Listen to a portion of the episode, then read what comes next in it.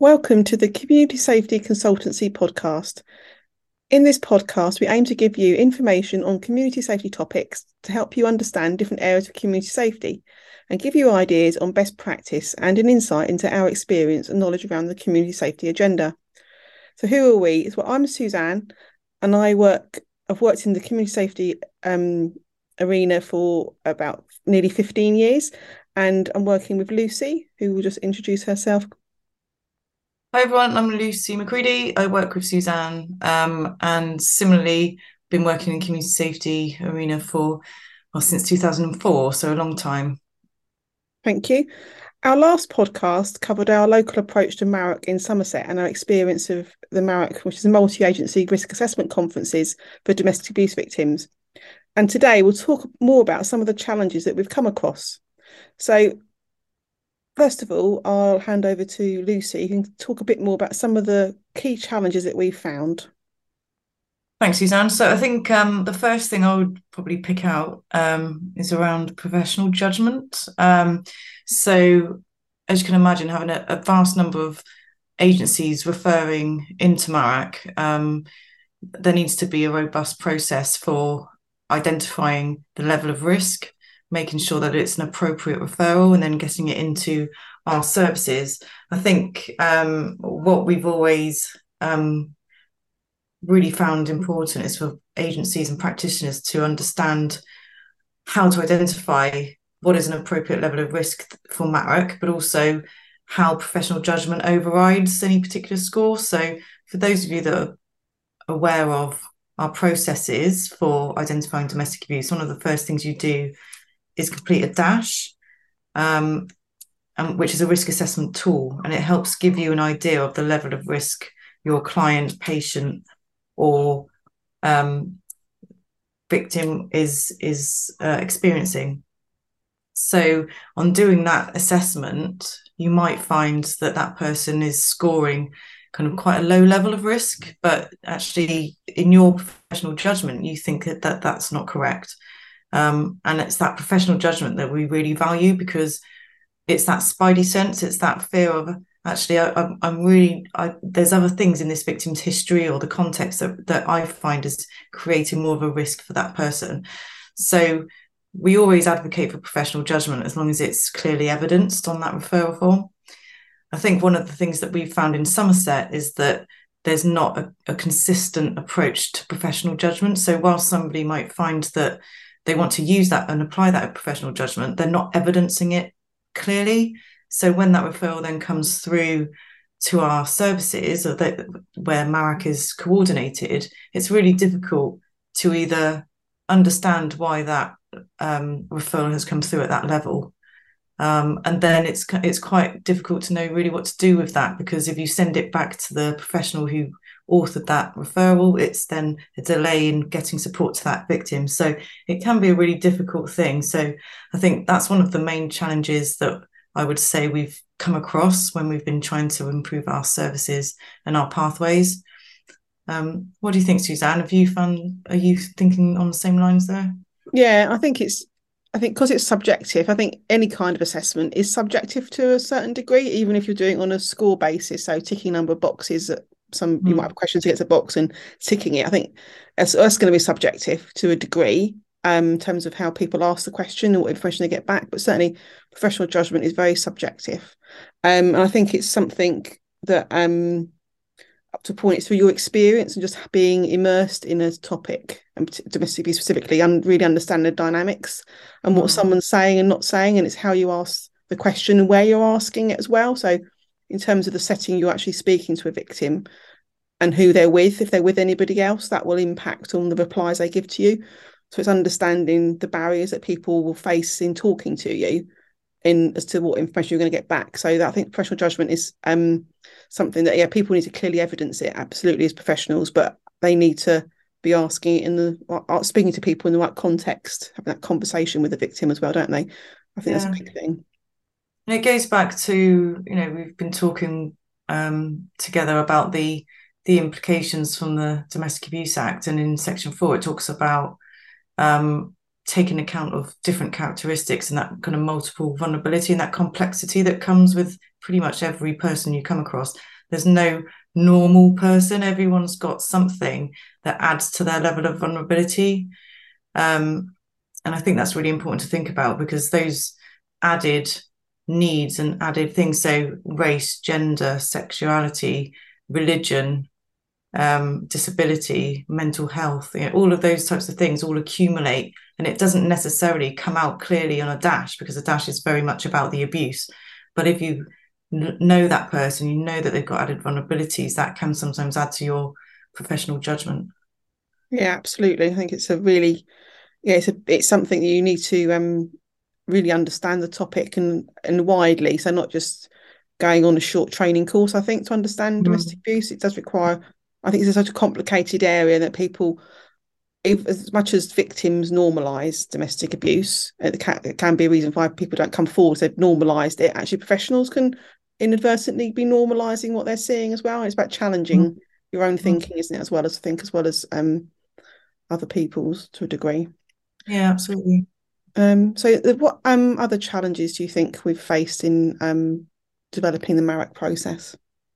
Well, I think um, partnership buy-in is, is a big thing, and the commitment to MARAC. So MARAC isn't a statutory duty that we haven't, it's not stipulated in legislation. It's seen as best practice nationally, certainly, um, but it isn't statutory. And quite often, and particularly at these times where We we are all under the cosh for, you know, the amount of demand on services, how busy everybody is, the amount of, you know, cases that staff will hold. You know, everything is so busy at this at this moment. Um, quite often agencies and staff are told, you know, prioritise, prioritise, prioritise. And ultimately things that are statutory will override anything that isn't. And MARAC's kind of suffered from a bit of that. Um, so in implementing our new model, what it ultimately required was additional buy-in, really, from individual agencies, because we're asking them or requiring them to actually take responsibility more so than they did before. Um, and it's not because that's new, it's because it wasn't happening in the first place. So some agencies were finding actually that, yes, we're creating a new model that is more robust. Um, but for them, for individual staff members, it meant for them they were spending more time on MARAC, at least to start with. So getting people to buy into that new model is is could, was really quite tricky for some. Um, so I think classic examples would be uh, the police um, and also um, social care, because they are the, you know, very, very busy, high demand, but also quite a lot of pressure on them to perform. Um, so I think in terms of what we did um, that worked was saying to our partner agencies, actually, yes, we are requiring you to invest in a bit more into MARAC in terms of time. Um, but what we will do is provide you with ongoing training and kind of give offer more commitment for them as well in terms of personal development, and trying to bring them on the journey with us, rather than just saying, actually, we're going to change the model and you're going to just do more. It, we couldn't do, we couldn't work like that. I think the other thing that has helped us along as well is having a dedicated person in our team that, that's been coordinating a lot of this activity. So there was always a go-to person if, if individual agencies or partners felt that they needed to challenge or they needed to query um, or learn more. Um, so we've set up ongoing training. We've done a lot of onboarding work with with our MARAC reps, um, because ultimately, if they don't understand what MARAC is and why they're there, the MARAC itself isn't going to be effective. So it will then create a break in the system. So that awareness and training was absolutely pivotal. But yeah, I think buy-in was is and it will continuously be tricky um, because staff turnover, changes in in individual agencies' agendas, you know, there'll always be challenges in that, and it's part of partnership working. I think it's just being able to be vigilant and kind of be on it all the time, and helping to reassure people that ultimately we're all here to do the same thing, which is to keep people safe, um and we just need to overcome that together.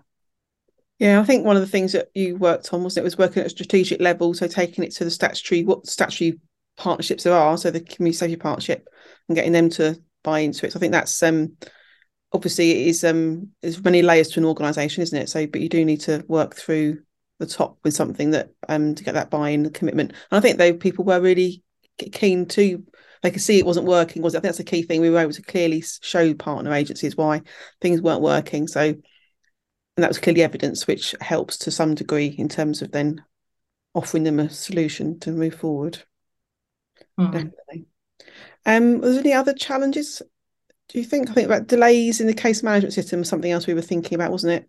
Mm. Um, yeah, I think if I just talk briefly on that, I mean, please come in. Um, yeah, we obviously procured a new case management system to help support the new um, MARAC process, and that has there were some delays in implementing that. And I think it's fair to say anybody who's been involved in developing a new, implementing a new I T system, there will be some um, potential delays to to that, um, particularly when it involves lots of partner agencies. It's not a single agency Um, going to be using the system. Obviously, MARAC by nature is um, many core agencies plus other agencies who do get involved. So, being able to um, organise training and getting the right personnel to be involved in actually learning the system and getting that all in place took quite a long time, because I think people quite um, agencies could be reluctant to commit staff to having the time to learn a new system mm. amongst their other busy day jobs. So certainly that's something that's just in terms of getting the partner agencies understanding um what we were doing and mm. what time, giving them time scales to do it. So that was um a clear factor, and getting clear clarity from the um I T company as well. Yeah, definitely. definitely. Yeah. Okay. Is there any other challenges? Do you think that's the main ones? I think we that's the main ones really. Um So in terms of lessons, we um, we've talked about training, haven't we? So um, continuous training is important. So investment, not only financially in terms of organising training, if an external speakers are required, but also just the investment in staff being allowed the time to go attend training. Um, yeah, that's a really good point. Yeah, I, I think it's uh, it's about demonstrating that the positives as well as, you know, continuous training is. is really tricky, because it does again require that commitment, doesn't it, of, of your partners, um but it but it's in terms of that profession, it's selling it. How, what is the narrative, what is the story we're trying to bring them along on, and where do we want to get to? So if we can say, actually, this is a positive for you, not just now but in the long run as well, um and sharing that then as well with their colleagues as well, and saying, actually, I'm part of this process. It's now quite a big part of my job, in fact, but actually this, look at what we're doing. Um, and what I hope is that we can start, obviously this is a new process, but um, through the Domestic Abuse Board, we'll be monitoring and tracking the data, and then, and hopefully we can start to see how this new model is bearing fruit, and have some really good conversations at that strategic level as well, and share that across strategic partners as well, because ultimately if we can get other managers and strategic managers and leaders to see what we're doing and see the difference, that in turn will then help future buy-in in terms of bringing partners along with us, if if their leaders are saying, actually, this works. And yeah, it's developing a culture, isn't it? Because if the culture um, is that actually we've invested in this, um, both at uh, all different levels, and and just the whole culture is that actually MARAC is a really good thing to do, and it's really beneficial, and this is what you get out of it as an agency, as an individual. Then as people do change jobs, people do leave, and new people come in, they'll know the culture is actually, we want to support domestic abuse victims. MARAC is a great way to do it. And in Somerset, we're doing it this way, which is working really well. And um, we're trying to make it time, not, not spend as much time as possible. It's going to be quite um, time efficient, but we're still going to be a time element to it, but you're getting all this um, training and development as well. So it helps to bring people along, doesn't it, if they can clearly see mm. what the culture is, yeah. a really positive one. Um, mm. And like I say, assuring, assuring the people that other stakeholders, other boards as well, isn't it, demonstrating the positives about it. Um, it's all linked, interlinked together, aren't they? Yeah, definitely. Yeah. So where are we now with MARAC? Um, in a summary, would you say? Well, I think, as you said, there, there have been delays in, in the case management systems, so that's still ongoing. So um, it's not fully embedded as a new model, um, but I think what we have seen is a that start of that culture change. I think we are seeing that, which is great.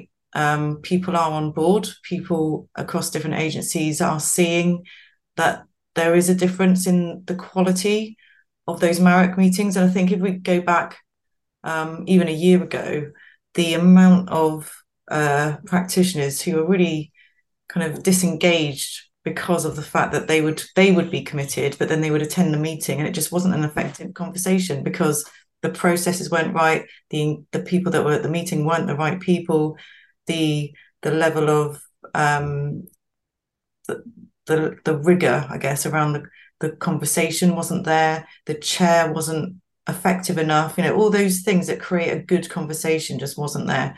Um, and I think we've now got those building blocks in place. It's just getting it kind of more embedded and more automatic. Like anything, if you do it more and more, it becomes more automatic, it, beca- it becomes embedded, it becomes part of this process.